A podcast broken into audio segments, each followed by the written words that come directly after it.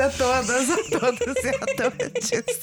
Fiquei com medo de ter falado. Vocês escutaram o sussurro da Lilo? Porque teve um sussurro durante a musiquinha. Se Como? você escutou e você conseguiu decifrar qual é a palavra, manda no nosso e-mail, asperpetuas.gmail.com, que a gente vai te dar um prêmio, a gente não sabe qual é. Um quadrinho. Caramba! Facilmente. Nossa, facilmente rola. Então a gente vai te dar um quadro. Se você for a primeira pessoa Isso. que mandar e-mail para asperpetuas.gmail.com com a palavra correta É. do que a Lilo sussurrou, É. você ganha um quadrinho. Agora a gente tem que anotar qual é a palavra, porque senão a gente esquece. É melhor ser. é Porque eu não, eu não sei o que você Eu vou botar do lado do. Do. do...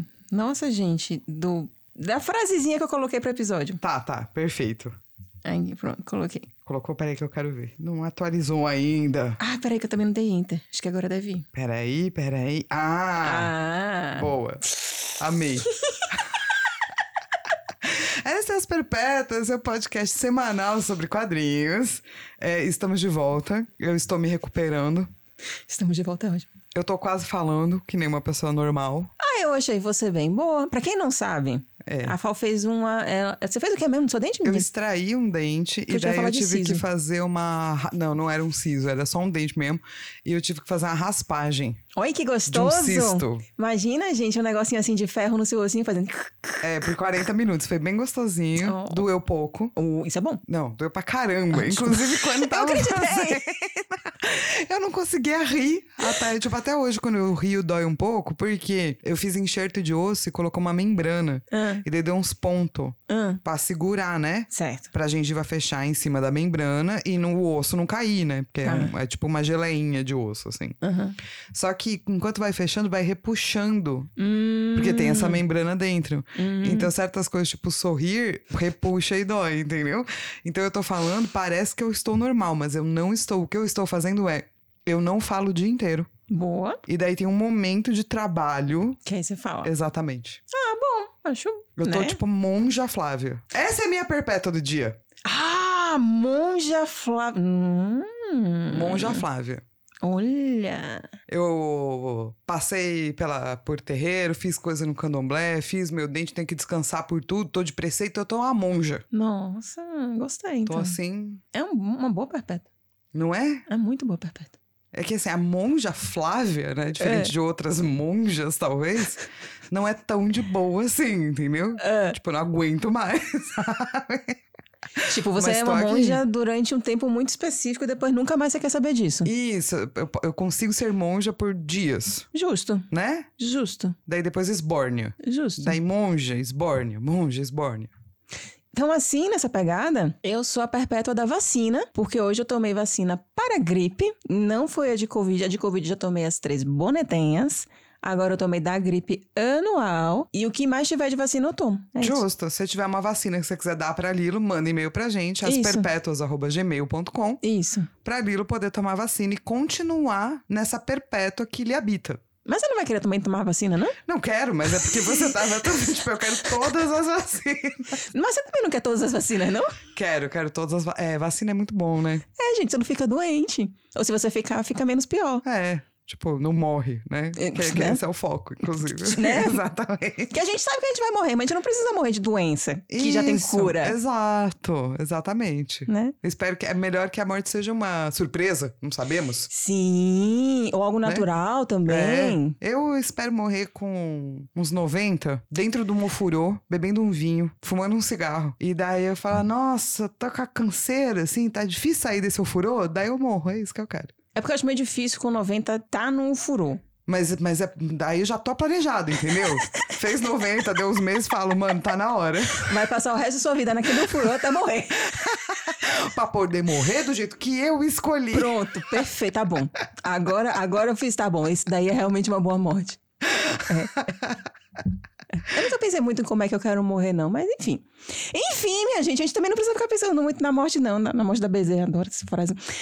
Quem? Mas assim, precisa até. Porque a gente fica falando de uns quadrinhos É. que fica falando de morte. Ah, sim. Mas aí uma hora eu vou ter esse insight. Ah, entendi. Olha. Vamos aguardar o insight, peraí. Não precisa ser agora. É, exato, então. Vamos aguardar que depois ele vem. Ah, é que você falou peraí, eu fiquei tipo, peraí o quê? Mas foco, vamos lá. Foi muito Drax, foi muito legal. Quem quiser ouvir as perpétuas consegue encontrar a gente no Spotify, no Apple Podcast, Google Podcast, Amazon Music, Deezer. E teve uma menina que perguntou pra gente sobre uma determinada, um determinado agregador, que eu já não lembro mais o nome, mas o nosso editor aqui, o Digão, disse que existe sim nosso podcast lá. Menina, desculpa que eu não lembro o seu nome, mas que mandou mensagem pelo Instagram. Mas a gente tá lá no seu agregador sim. É. É. E, e, quem quiser encontrar a FAO nas redes aí na internet desse meu mundo, meu Deus do céu, consegue encontrar no YouTube com barra Flávia Gazi, no Instagram, arroba Flávia Gazi, no Twitter, arroba Flávia Gazi, e na Twitch também, ponto TV barra Flávia Gazi. E na minha casa. Também dá pra me encontrar aqui. Eu espero que essas pessoas não encontrem a tua casa. Eu também espero que não, mas assim, manda uma mensagem antes, pelo menos, tá, gente? Ou não, se você é um completo desconhecido, a gente ama vocês, mas não! Limites! Por favor. Ô, Lilo, É. e se a pessoa quiser te encontrar, onde ela te acha? Me acha na, no Instagram, no arroba Belifelix, underline, Belly com dois L's, e no Twitter, arroba Belifelix. E é só isso, gente. Chega de rede social. Tem bastante já. Tem, nossa, não tô nem conseguindo mais tomar conta do negócio. Eu também tô meio de ginja de rede social. É porque é difícil, né? Se você não trabalha com isso, você chegou no momento de. Eu cheguei no momento de foda-se. Não trabalho com ativamente com rede social, não é algo do meu sustento. Então eu tô realmente já muito cansada. Não vejo mais motivo pra alimentar. Assim, eu vou realmente. Se eu tiver que postar alguma coisa, é realmente por algo que eu quero. Não porque eu preciso. Então tá sendo um negócio muito mais esporádico e mais natural do que tava há um tempo atrás, que eu também tava meio que me cobrando, mas eu já entendi que, tipo, foda-se. Eu acho que todo mundo tem um funcionamento. Eu espero que a gente chegue num momento onde as redes sociais não sejam uma necessidade tão grande pra quem é criador de conteúdo, porque dá muito trabalho, gente. Vocês não têm noção. Já tá rolando, né? Tem uma galera que agora tá focando em newsletter. Se você vier, se você vier, se você vir o Thiago do Hora Thiago, ele tem um YouTube lá dele, que ele tá sempre postando, mas nas redes sociais, tipo no Instagram dele, ele faz muito um storytelling sobre a, a newsletter dele. Então ele tá dando esse foco pras informações, para o conteúdo que ele dá na newsletter. Interessantíssimo. Vou pensar sobre isso. Inclusive, mandem um e-mail pra gente, asperpetuos.gmail.com, se você gosta de newsletter. Conta pra gente se esse é o futuro das redes sociais. É o futuro da internet, talvez, né? É, não esquece que a gente tá no Podbean, asperpetuas.podbean.com. Os links vão estar lá, então o que a gente comenta aqui vai ter link, é porque tá lá. Isso. E conta pra todo mundo do podcast. Isso, e também dá cinco estrelas pra gente onde tiver que dá cinco estrelas, que até onde eu sei é no iTunes e no Spotify. Você dá lá uma notinha boa pra gente e aí a gente termina aparecendo mais nas buscas das pessoas. Gente, e se minha voz sumir, desculpa, é porque eu tô com uma gata bebê no meu colo. E às vezes ela se mexe, aí eu quero ver o que que ela tá fazendo, que é muito gostosa. É muito bonitinha, ela é muito tiquitinha e ela ama visitas. Isso. A visita chega, ela vai pro colo da visita. Pra mim, ela só destrói meu braço, minha mão, morde, arranha. Chegou a visita, ela dorme, ronrona. Mas sabe quem é que não te destrói? Quem? O Matheus Rios. Uh! que mandou um e-mail pra Oh. gente. Ele falou o seguinte, que ele finalmente tomou coragem pra mandar e-mail pra nós e realmente ele tá sempre comentando nas nossas- no nosso Instagram. É verdade. E ele tá dizendo que ele acompanha a gente desde o começo e sempre gostou do podcast. E ele amou muito conhecer o mundo dos quadrinhos. Ele tá se graduando em história e ele ama muito o gênero de horror e terror. Mas, porém, curiosamente, o episódio que se tornou o favorito dele agora foi o do Arlindo, que antes era Aurora nas Sombras. Obrigada, Matheus! Obrigado, Matheus. É, espalhem as pala- a palavra dos quadrinhos, tá? É muito legal ler quadrinho. É, eu acho que no Brasil a gente lê pouco quadrinho. E hoje em dia você pode ler no seu tablet, no seu computador. Então tem maneiras mais baratas aí de você adquirir suas leituras. Então não se esqueçam de espalhar aí a palavra dos quadrinhos.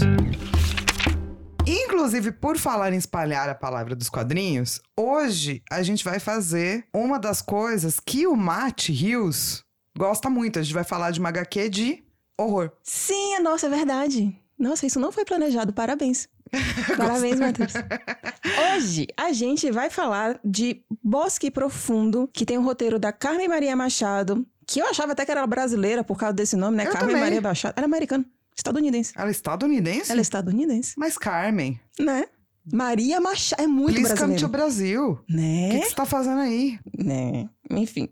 A arte é da Dani e as cores é da Tana Bo Bonvillain. Bonvillain. Bom vilão. Bonvillain. Desculpa, Tamara, não sei como é que pronuncia o seu nome. Desculpa mesmo. Saiu pela firma, ou seja, pela editora Panini. Não é um merchan, gente. É real. Teve a edição do Pedro Catarino, tradução do Gabriel Faria, adaptação da Marília Beatriz. Foi lançado aqui no Brasil em 2021 e originalmente lá nos Estados Unidos em 2020 em seis issues. Esse título ele faz parte de um selo que é Hill House, que é escolhido, selecionado pelo Joey Hill, que para quem não sabe é o filho do Stephen King e é o cara que produz um- que produziu um dos meus quadrinhos favoritos, que foi Lock and Key, que teve seriado que eu não assisti porque eu amo muito os quadrinhos, então eu não quero criar aquela expectativa e me decepcionar. Então eu fico só nos quadrinhos, feliz da vida, tô muito feliz É, assim. porque tem, tem alguns. É, é muito diferente, né? É, Dos então. quadrinhos. É muito diferente. É, eu entendi que ele queria fazer algo pra vários públicos e eu fiz, não vou ver. Que bom que você produziu isso, espero que você Sim. seja muito feliz, Joy Hill, mas eu não Não, não, e espero que o quadrinho, quer dizer, que a série chame mais gente pra conhecer o quadrinho também, porque é um quadrinho muito bom. Putz, eu amo. Que a gente precisa falar, inclusive aqui, né? Eu tenho uma pergunta técnica pra você. É, Quando às vezes você coloca assim, ah, tradução sei lá quem, adaptação sei lá quem, qual é a diferença? quando você traduz, você pega do original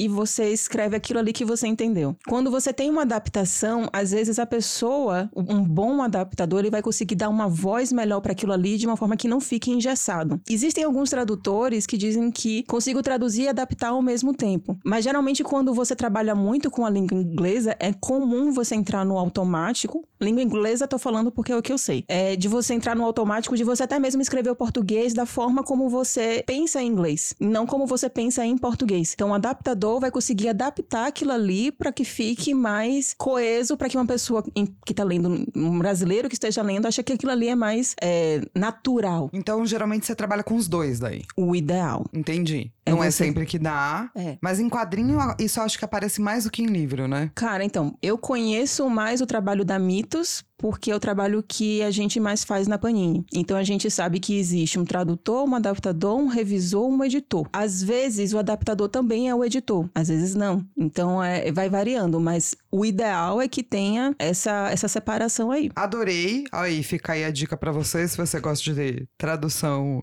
quer aprender mais. E fazer adaptação é difícil pra caralho, gente, não parece, mas às vezes você dá umas travadas porque você fica tão acostumado ali naquele vício do inglês. Sim. Não, você- eu acho a adaptação a parte mais legal, mas é isso, ela é um puzzle, né? Sim, Ele não, não é é- chato, é só complexo. Não, é complexo. Muito complexo. Eu lembro que um dia eu tava traduzindo um livro que tinha um cara que xingava muito. Só que eu não queria colocar os xingamentos em inglês. Então eu tinha que criar esses xingamentos em português. Só que ele não era, tipo, uma pessoa do interior dos Estados Unidos. Ah, Então não podiam ser gírias do interior, de, tipo, sei lá, de São Paulo. É. Ele era um cara de uma capital. Então eu tive que criar palavrões. Foi bem divertido. aí, É. Foi complexo, mas foi bem divertido. aí, isso é bom. E essa HQ é, ganhou prêmios? Então, a HQ em si, ela não ganhou prêmios. Porém, essa autora, que a gente achava que era brasileira, mas não é, a Carmen, ela já ganhou, ela já foi indicada a vários outros prêmios e tem um texto dela, que é Her Body and Other Parties, ganhou muitos, que eu não botei aqui a lista porque ganhou realmente muitos e muitos prêmios. E aqui no Brasil, ela tem um livro pela Companhia das Letras, que é Na Casa dos Sonhos. Então, assim, é, a gente vai colocar, de, eu já coloquei o link dela. Quem quiser conhecer mais da autora, o site dela é super bonito, super bem construído, tem vários textinhos já dela. E quem quiser conhecer mais o trabalho dela, inclusive eu fiquei, né, curiosa com esse Her Body, dá pra ir atrás das coisinhas dela. Boa. E hoje a gente vai falar dessa HQ, que é uma HQ de horror, que é uma HQ interessantíssima. E a Lilo vai mandar pra gente o resumão.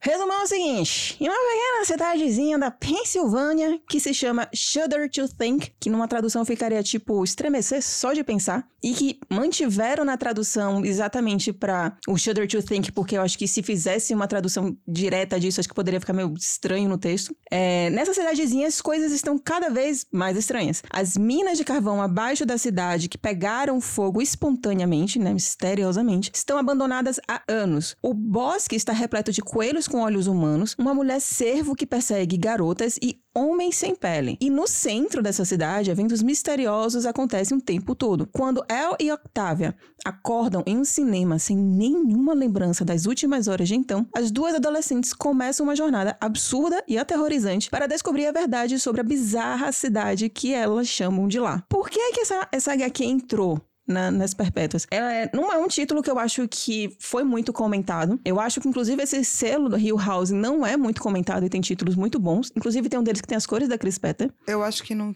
foi nada comentado essa HQ. É, Assim, no sentido de que assim, vamos lá. É. A gente, obviamente, a mídia especializada de HQ comenta, mas algumas HQs, muitas das HQs que a gente fala, conseguem quebrar essa bolha. Sim. Vão parar em vários sites grandes, etc. É, essa HQ Bosque Profundo não tem sites grandes. Tipo, ela não furou a bolha. E porque também tá saindo muita coisa agora no Brasil. É difícil mesmo você acompanhar tudo. Sim, sim, mas assim, é estranho não ter furado. Porque é uma HQ muito boa. Com muita coisa interessante. Então, às vezes, por exemplo, tem um título da Bonelli que se chama Monolith, que também quando foi lançado ninguém comentou. E, tipo, não é de uma mina e não fala dos temas que tá sendo tratado agora. Mas aí teve um dia que o Sidão falou na, na live dele e aí as pessoas vieram a saber mais sobre. É, então, eu acho que o, o que é legal de trabalhar com quadrinho é que ainda precisa de uma curadoria. Sim, Que a mídia especializada precisa indie, fazer sacou? isso. Uhum. Tipo, não é todo game indie que vai quebrar a bolha, mas o papel da mídia especializada é ajudar a lembrar as pessoas de que existem essas publicações que às vezes não são vistas. Então, aí eu também acho que é um papel nosso também, Sim. quando a gente fala só das coisas que a gente gosta. E assim, eu li essa HQ, eu tenho lido muito, obviamente, as coisas da DC, porque eu trabalho na DC, trabalho na DC, na Panini. É, e foi uma HQ que eu não esqueci e que ela foi crescendo em mim com o passar do tempo. Então eu li aquilo ali, eu achei legal. E aí, com o passar do tempo, eu continuava pensando, continuava lembrando. Algumas imagens você não tira nunca mais da sua cabeça. Aí eu pensei, eu quero falar sobre essa HQ. Sabe que eu acho que a gente podia dar essa HQ de presente? Pra quem? Pra pessoa que descobriu o que você falou. Porque a gente tem uma HQ extra dessa. E eu acho que esse pode ser o presente. eu acho bom. Né? Acho muito bom. Por quê? Porque assim, a gente vai dissecar ela, mas mesmo assim vale a pena ler, tá, gente? Sim. Eu acho que é- essa é uma outra coisa talvez interessante de colocar aqui, que é a gente vive numa cultura que não pode falar de spoilers. Mas pra certas coisas isso é uma besteira. Pra outras coisas eu concordo. Do Ah, tipo sim. assim, se você tá assistindo Lost pela primeira vez, você não quer spoiler. Sexto sentido. Exato. Mas pra essa HQ não é sobre isso. É sobre os significados das coisas que tem dentro. Isso. Então, é... E sobre a jornada. Exato. Eu acho que muitas das coisas que a gente fala aqui, quando a gente dá spoiler, é porque a gente acha que tudo bem. É. Quando a gente acha que não tem que dar spoiler, a gente fala, não vamos falar esse spoiler. É, teve alguma outra HQ também que a gente não. Que eu achava que a gente ia dar spoiler e a gente não deu. Sim. Você lembra qual foi? Não lembro. Ai, não, Mas tá bom. tem isso, né? tipo, a gente se preocupa quando a gente acha que o spoiler é necessário ou não. Nesse caso, é muito mais sobre o que significa. E talvez, ouvindo o que significa, você queira ler. Eu Uhum. espero que você queira ler. Uhum. É, então a gente também sempre coloca os links lá pra você comprar. Uhum. Mas uma pessoa felizarda vai ganhar. Isso. E aí, essa coisa da. Vamos lá, essas personagens, né? Pensando aqui agora, sabe que me lembrou um pouco uma coisa de Paper Girls? Por quê? Porque tem as meninas na bicicleta. Ah, entendi. Foi essa imagem que ficou. Nessa é porque não tem imagem. nada a ver com Paper Girls, tá? Nossa, não, não, não. Nem um pouco. Nem um pouco. Mas eu entendo, né, essa imagem, porque elas estão numa cidade pequena, então se usa muito bicicleta, né? Daí você tem essas duas meninas que são amigas. Uhum. E elas acordam nesse cinema, elas estão sem memória. E E que você acha já meio estranho, né? Que você, é muito assustador. você não entende muito bem por que, é que elas estão sem memória. É muito assustador. E o interessante é que uma delas fica extremamente incomodada e a outra fica tipo, ah, whatever. Provavelmente a gente dormiu e vida que segue. Essa dualidade você já fica meio. É. Hum. É. Eu, eu sou do time que acharia muito assustador. Você não lembrar de absolutamente nada. É, tem um, um episódio que aconteceu na minha vida que eu realmente não lembro de algumas horas da minha vida, assim. No É, meu caso foi quando eu bebi muito saquê. No meu caso foi quando eu bebi muito também. Eu tava com um grupo de pessoas e nenhuma dessas pessoas lembra. É. É. Então, assim, até hoje eu vou me lembrar disso e isso é importante porque. What the fuck? O que raios aconteceram naquela, naquela uma hora? A gente perdeu uma hora e ninguém sabe, ninguém lembra, entendeu? Caralho! É. Fantástico. Então. Mas não foi o caso das meninas, elas não estavam bebendo, elas estavam no cinema. Exatamente. Então, assim, se eu já acho aterrorizador eu ter perdido essa uma hora com um grupo de sei lá quantas pessoas e ninguém lembra o que aconteceu. Se eu tivesse, tipo, numa atividade trivial e eu tivesse perdido várias horas, eu teria ficado assustado. E tem um detalhe que ela vai falando, né? Que uma, a que tá mais preocupada, quando ela chega em casa, ela vê que a calcinha dela tá ao contrário. Sim. Daí a gente já fica. Hum, alguém mexeu onde não devia. Né? Né? Nossa, que assustador. Que a- essa, olha, quando começou essa HQ, eu fiz. Daí eu sentei e li ela uma sentada. Acabou, eu li ela de novo. E depois eu li ela de novo. Porque é muito legal.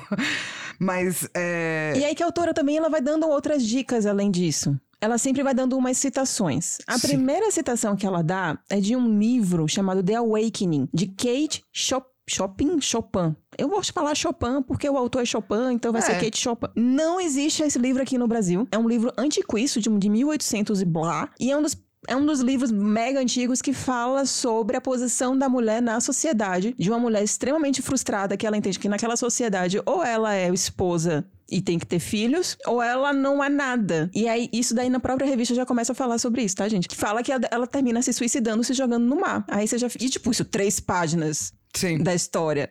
Depois uma calcinha virada. É, então. Eu acho que tem muitas coisas que precisam ser faladas. Sim.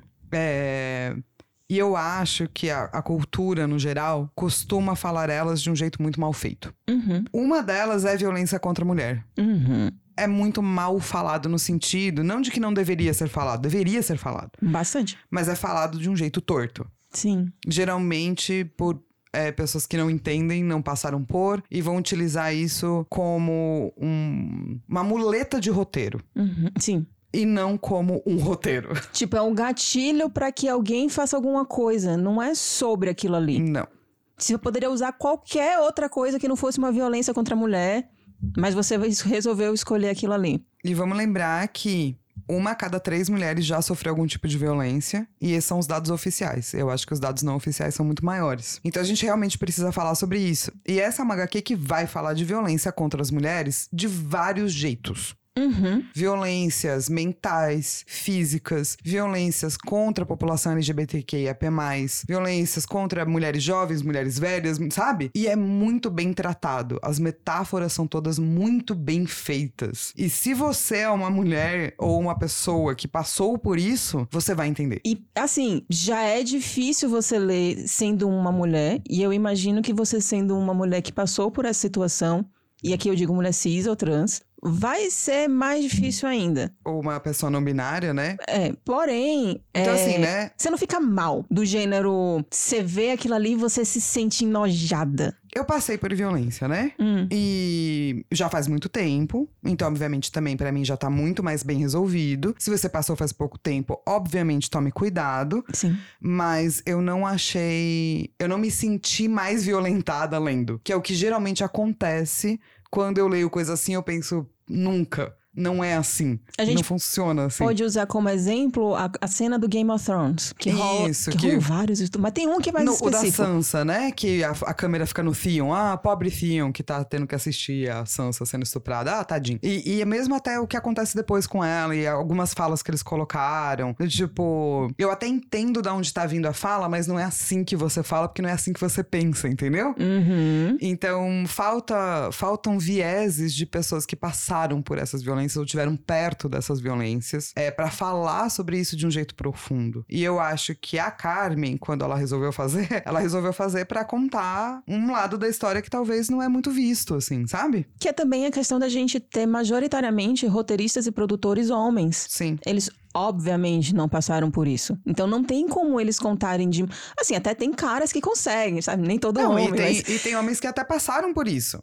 que é exceção da exceção da exceção. Mas também é sempre de um jeito diferente. Porque Sim. os locais societários são diferentes. Sim.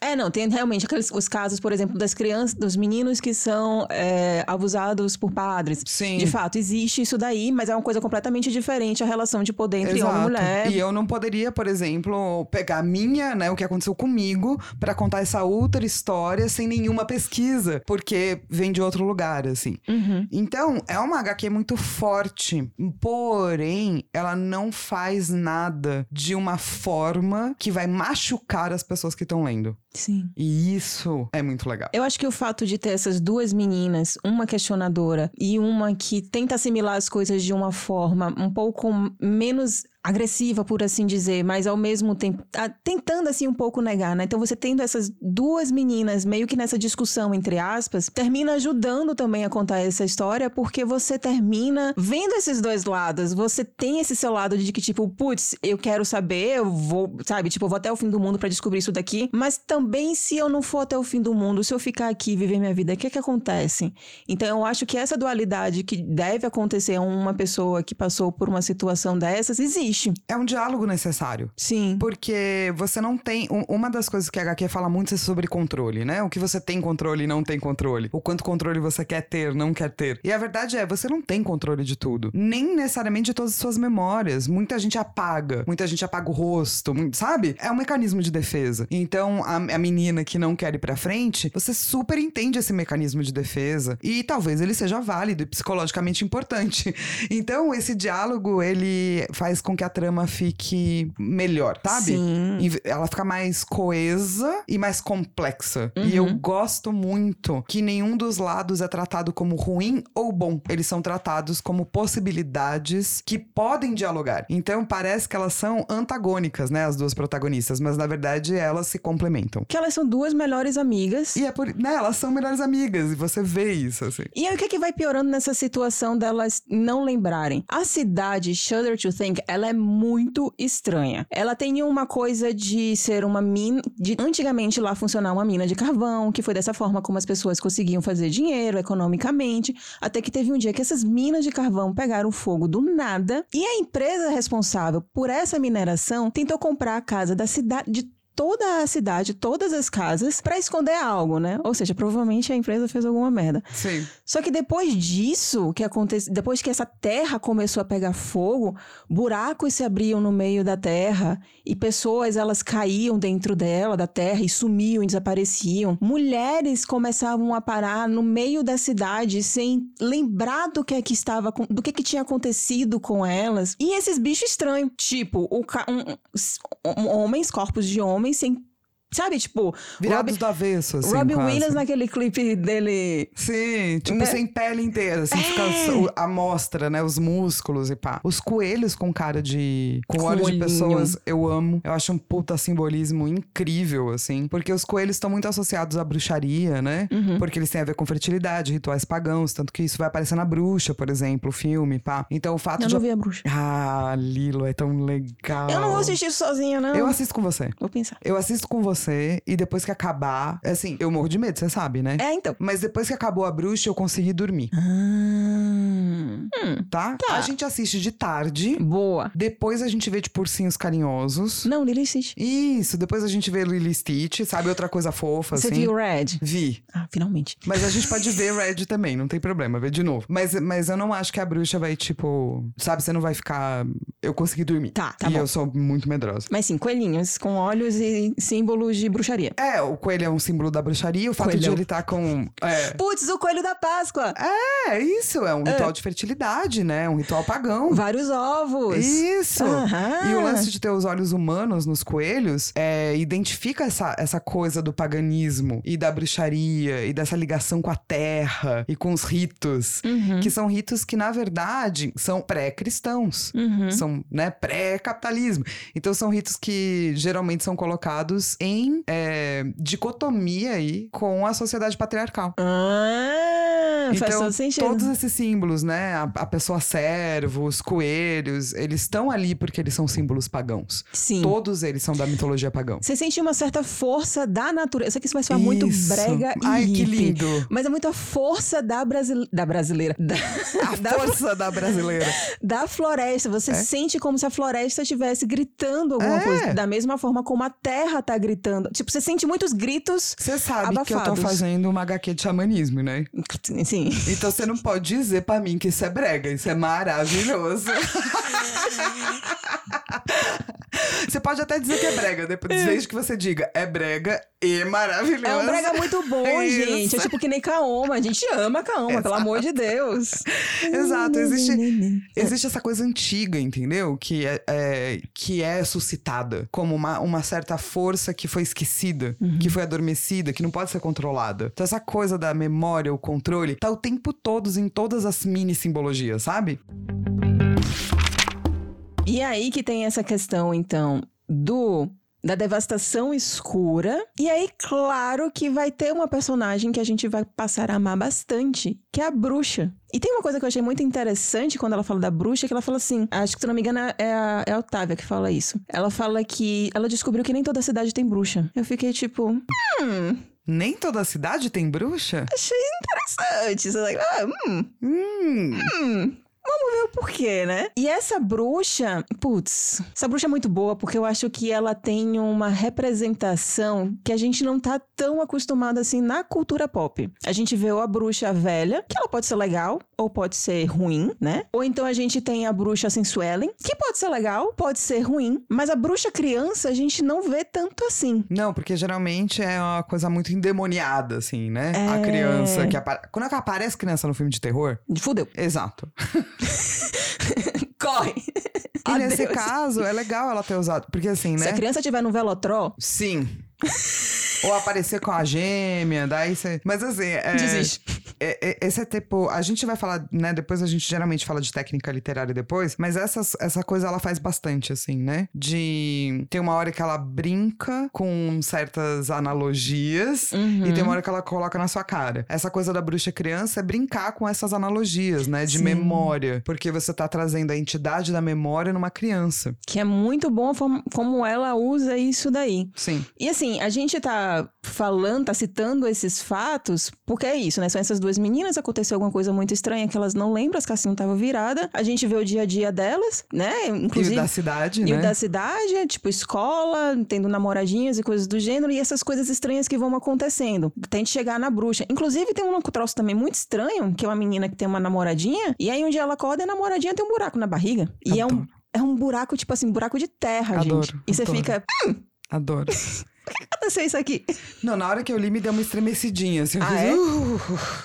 Mas, mas adoro, assim. As analogias são todas muito boas, assim. É, e eu gosto porque ela, ela vai tratar, né, com muita naturalidade de muita coisa. E, e com pouca naturalidade de outras coisas que deveriam ser naturais. Tipo assim, os meninos da cidade são uns bosta, desculpa pra... Desde a primeira cena que eles aparecem. Exatamente. E nunca ficaram legais. Tem um cara que é legal, que é o pai da, da, de uma delas, que acho que Sim. é da El. Sim, mas é isso. Da Leonu. É isso. E esses meninos são uns bosta e continuam uns bosta e é uma analogia pra vários meninos bosta que tem por aí mesmo, assim. E ela não brinca em serviço, sacou? Hum. Nesse sentido, porque ela- não dá espaço pra essa história. Ai, será que esses meninos talvez um dia possam ser legais? Porque não é sobre eles. E, e talvez isso cause estranheza pra alguns leitores homens. Talvez eles percebam isso, né? De uma forma que a gente não percebe. Pra gente é mais natural. É. É, mas é sobre isso, né? Tem muito, tem muito cara que quando você Sobre isso tá conhece. tudo bem. é, quando você conhece criança é um imbecil, quando cresce continua imbecil, assim. Isso acontece mesmo. E eu gosto que ela não dá muito espaço pra, pra esses personagens, sabe? Tipo, eles são só. Tem personagens que não são nada paralisados, eles são movimentados, eles. Ah, né? E tem alguns personagens que são muito paralisados. Essas pequenas ambivalências e dicotomias que ela vai colocando uma na frente da outra é que criam os momentos de tensão, saca? Sim. Tipo, ah, as meninas namoradinhas, mó bonitinhas, elas estão se beijando pela primeira vez, elas vão transar pela primeira vez. Ai, que lindo. De repente a menina tem um buraco na barriga. E você vai, ah, ah. Então esse pânico é criado porque ela faz isso, assim, sabe? Ou então, as duas meninas que são super amigas resolvem ir pra floresta porque querem brincar. E aí aparece um cara sem pele e corre atrás delas e ataca elas. Tudo é sempre assim. E essa amizade também delas vai conquistando você. Porque você meio que se identifica. Eu acho que todo mundo que teve uma vida saudável tem uma melhor amiga assim. Sim, Ou melhor amigo, assim, que seja, não sei. sim. Mas tem uma amizade muito forte que você considera algo, tipo, além de uma amizade, enfim. Então, elas também terminam te conquistando porque elas são extremamente caris- carismáticas e reais. Sim. Elas são personagens bem São, construídas. são muito bem construídas. Mas você, apesar de você saber o que é que aconteceu, né? Você sabe o que é que aconteceu. Uma pessoa que não lembra de nada, que tem a calcinha virada, você sabe o que é que aconteceu. Você ainda assim quer saber qual é o mistério. E você quer saber também como. Como. Às vezes não é o que aconteceu, é como, é, por quê. É. É o que isso causou, quais são as consequências disso. E essa é uma coisa também muito legal da HQ. Ela não vai te dar o lead jornalístico, sabe? O que, quando. tipo, essas meninas sofreram abuso no cinema. Legal, parabéns, isso tá na primeira página. E depois, HQ é sobre o como, o porquê, o e aí. E essa parte eu gosto bastante também, porque a preocupação da história é essa. Sim. Não é no fato. É, É. É no entorno do fato. Porque é a mesma coisa do que acontece na nossa realidade. Todo mundo sabe que uma a cada três mulheres, ou se você não sabe esse dado, você sabe que muitas mulheres são estupradas. A gente sabe disso, mas esse como não necessariamente ou é discutido ou é discutido propriamente. Por exemplo, a gente sabe que, ou se você não sabe, você vai ficar sabendo disso agora. A maioria das, das meninas que se engravidam menores de idade são de alguém da família. Da família. Não é um estranho. Mas como? Exato, não se fala por, por quê. quê. Exato. E aí, como é que tá a vida dessas meninas 20 anos depois? Não, não tem e isso, E a vida né? desse, desse cara que Exato. estuprou, como é que tá a vida dele depois? Ninguém fala disso. E essa é uma HQ que resolve falar, vamos falar desta porra então. E daí vem a bruxa. É. Porque a bruxa, a gente entende que ela não é uma criança na realidade. Ela é uma mulher adulta, véia, e que ela também passou por isso. E ela ficou com muito ódio de isso ter acontecido. Ela ficou com muito ódio do fato dela ter esquecido, de terem mexido com a memória dela. E quando você mexe com uma bruxa, as coisas não vão ficar de graça. Essa é outra coisa que é interessante, né? Hum. Como lidar com o ódio. Porque todo mundo tem. É. E quando acontece uma coisa assim com você, é normal que você tenha também. E várias personagens da HQ vão lidar de modos diferentes. E isso, e nenhuma é melhor, sacou? É, são, São só coisas. Exato. Maneiras. É por isso que quem, é, quem vira nossa postagem no Podbean vai ver que a frase que define esse título é choices. Escolhas. Sim. Então, assim, você passou por essa situação, qual é a escolha que você vai fazer? Porque essa parte da memória é. E aí, você vai querer lembrar disso e passar. Assim, é uma dor você lembrar disso, mas ao mesmo tempo você pode tratar, né? Lidar com aquilo ali e vir a se resolver de alguma forma. Assim como eu acho que também você pode escolher lembrar disso e não tratar e não melhorar, porque, enfim, seres humanos. Ou então você pode escolher não lembrar. E, e essa questão de você poder lembrar, não lembrar, de você poder mexer na sua memória é um troço muito interessante que a HQ meio que brinca. Sim, com porque isso. é uma questão de. Acredite ou não, você começa a lembrar de coisas na sua vida adulta, né? Da sua vida infantil. Isso Uhum. é normal, não é? Uma hora você tem uma experiência psicológica muito forte, daí você fala, nossa, eu não lembrava, mas quando eu era criança. Você já passou por isso, né? Putz, sim. Não, eu, eu eu- acontece muito comigo de eu ter passado por alguma situação traumática, assim, traumática ou, ou meio bizarra, e eu apagar completamente na Exato. cabeça. Porque nem sempre você consegue lembrar, mas às vezes você pode lembrar. E a sua cabeça fala, acho que ela já pode lembrar, Pra você poder lidar com isso, assim.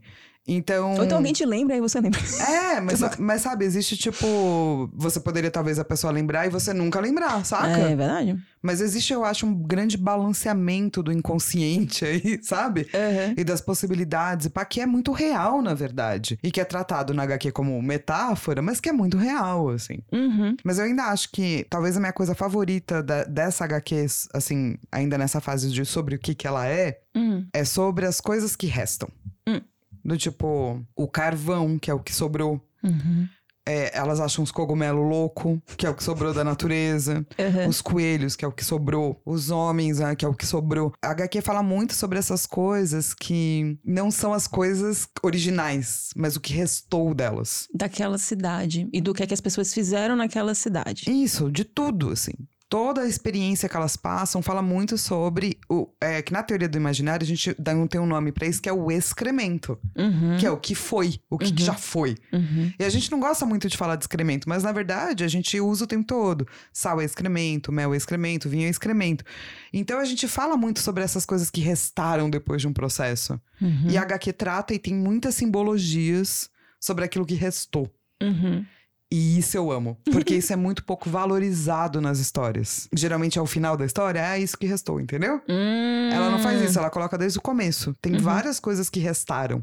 E a gente precisa olhar pra elas. Então eu acho que essa é a minha coisa favorita, assim. Não, e, de- e o interessante de você poder olhar pra esse excremento é que pela primeira vez essas personagens femininas especificamente, porque a gente tá falando delas, elas vão poder escolher o que, que elas vão fazer com esses excrementos. Sim. Porque aí vem a questão também da alquimia, né? Porque você pode pegar esse excremento e mudar ele. Sim. Pra alguma outra coisa. Pode deixar ele do jeito que ele é, você pode mudar, você pode explodir aquilo, entendeu? O que você achar que é o ideal pra você. Sim. E ela também vai trazer várias possibilidades. E então é- essa é uma das coisas. Eu gosto desse cuidado Uhum. pra tratar das coisas que restam. Uhum. Porque pra mim uma HQ inteira é meio sobre isso, assim. Uhum. E eu não acho que esse é um tema muito tratado. Não, acho que não é nem um pouco. Eu acho que é exatamente isso que você falou, né? Eu acho que o excremento, ele sempre termina sendo o meio que a... Tipo o finalzinho, assim, a Não, é- conclusão. Mas não é só um finalzinho, minha conclusão, mas é o... É tipo como se fosse a metáfora, é como se fosse a lição final que você quer dar pra O história. He-Man quando chega, né? E fala: O que aprendemos nessa história, amiguinho? Isso, então, tipo, esse é o excremento, né? Aquela coisa que você vai ficar só impactado e tipo, "Ah, oh meu Deus, então era sobre isso. Só que, tipo, o que, é que você vai fazer com isso? Isso.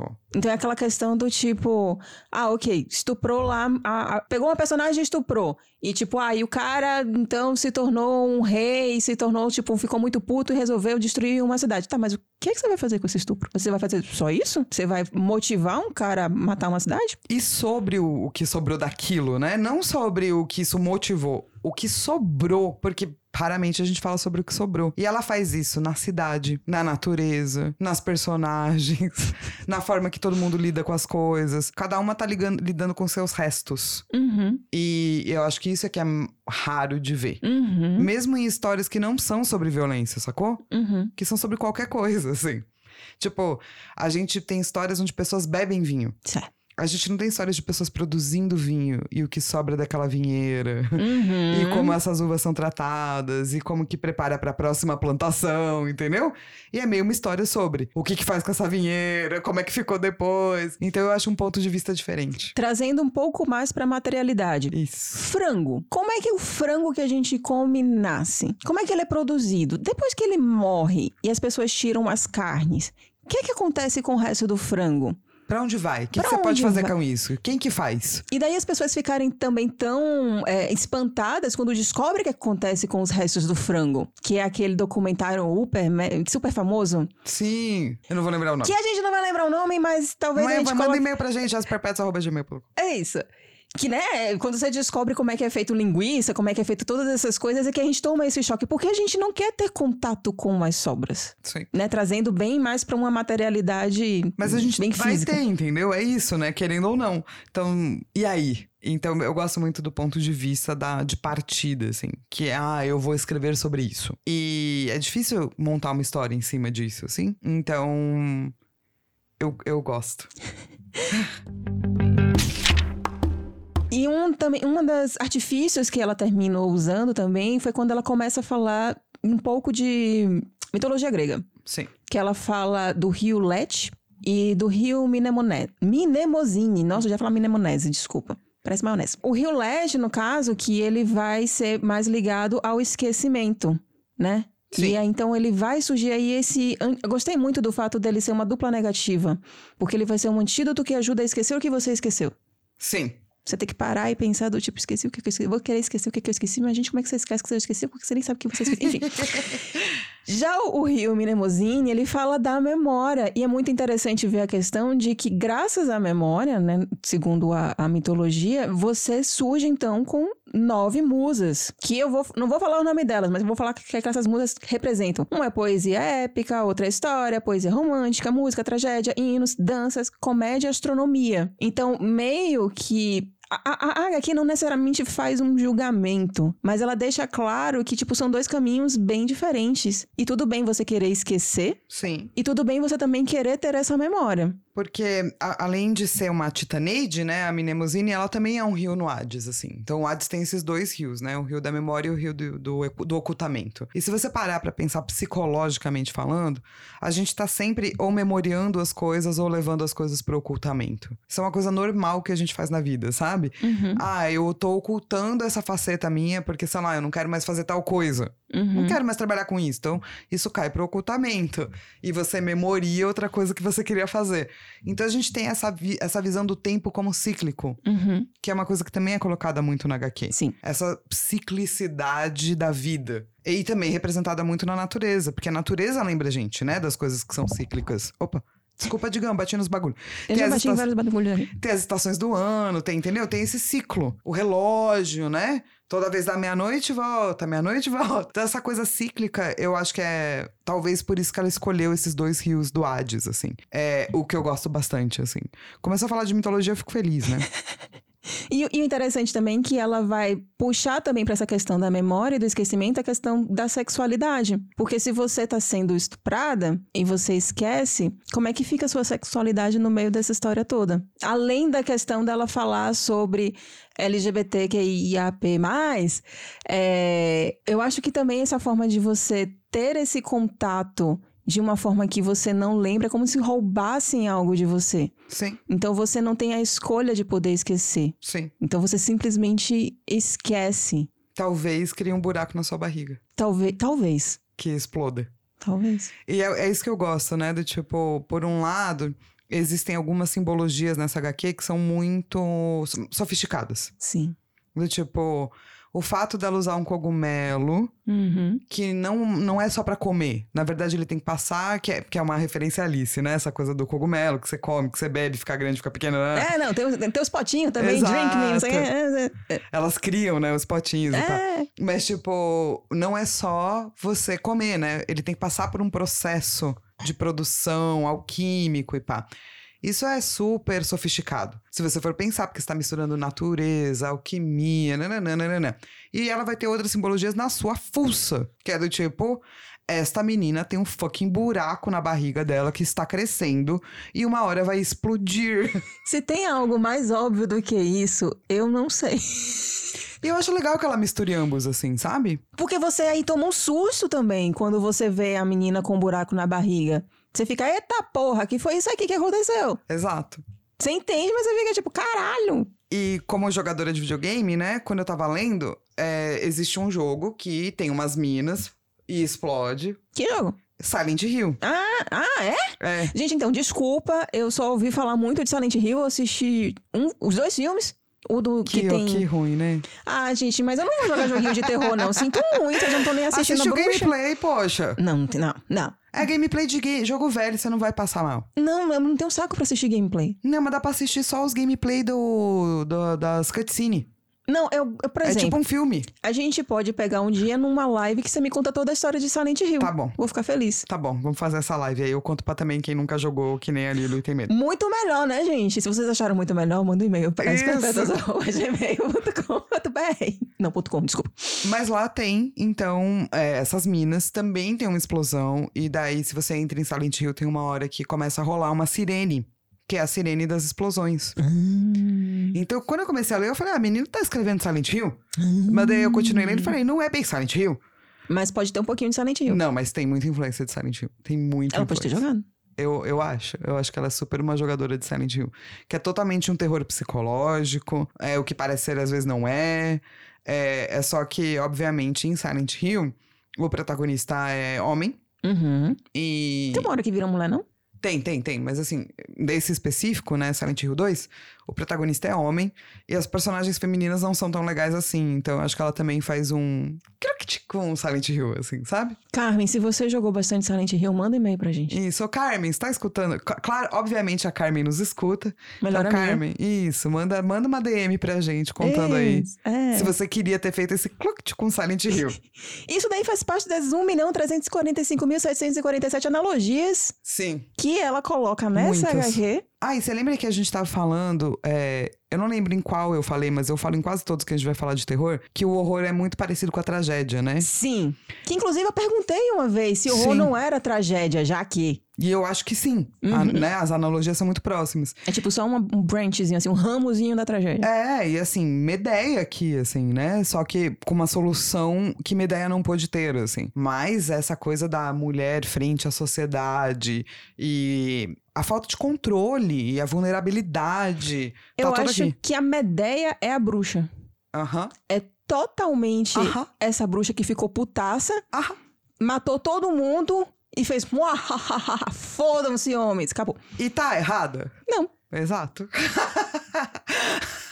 Então veja só, a gente já tá falando de Silent Hill, a gente tá falando lá dos rios, lá do, do, do Hades, a gente já tá falando de Medeia, a gente já falou também de outros livros, então imagina que essa mulher. Alice, é. Ela foi juntando as referências aí. E é, tem essa questão desse Escrever livro. é uma coxa de retalho. Não, ela e- entendeu isso e ela fez. assim. E ela conseguiu condensar nisso de uma forma que quando você tá lendo, você vai vendo desgraça atrás de desgraça de uma forma muito condensada que você não consegue respirar. Porque tem Sim. pouquíssimas páginas dessa HQ. É verdade, né? Tem tipo 160 páginas? Por aí. Eu acho que são 160. E a gente tá, tá surtando. 145. É que tem uns extras também, mas deve ser 160 por aí mesmo. Olha, ah, é, é, 47, 48, 49. Olha, sem contar os extras, 100, 150. Aí. É uma HQ rápida. Sim. E nós estamos aqui falando abestalhadamente. A bestalhada. A gente fala muito bestalhadamente. Mas também não precisa de muita dificuldade pra falar bestalhadamente, mas tudo bem. Não. a gente não precisa de nenhuma. E ela também usa, pra contar essa história, um pouco desse realismo fantástico. Porque essa cidadezinha, você conhece essa cidadezinha, você conhece essas pessoas, mas você não conhece uma cidade onde abre buraco no meio do nada. Sim, onde tem a mulher servo perseguindo mulheres. E é, e é legal essa brincadeira, porque eu acho que você também termina entrando um pouco mais na história e no terror por causa desse, dessa fantasia que ela vai criando. E que também são, apesar de serem signos que são bastante utilizados, tipo a questão do coelho, não é tão comum assim você ver um coelho com um olho humano. Não, ela sempre faz um twist. É. E eu acho que. E dá pra entender esse twist, assim. Uhum. Essa é uma HQ que depois, se vocês tiverem lido, vocês me avisam, que daí eu faço análise do imaginário em live. Olha, boa. Porque Pede aí, galera. que vale a pena, assim. Tem algumas coisas que são interessantíssimas. Uma das coisas que eu gosto é. Geralmente a gente usa rosa em história pra trazer uma certa suavidade. Uhum. Né? Então, por exemplo, quando a gente tava lendo minha experiência. Que é muito injusto. Sim, mas assim, eu não acho ruim. Porque ela pode, né? Por exemplo, aquela minha experiência lésbica com a solidão, Aham. ela é inteira rosa, apesar de ser muito difícil. E o rosa ajuda. Não, mas é porque eu acho injusta porque em algum momento um cara decidiu que rosa é cor de menina e azul é cor de menino, quando antigamente rosa significava força, não era Sim. cor de nenhum gênero, é só Sim. uma cor tipo forte pra um caralho porque vem do vermelho.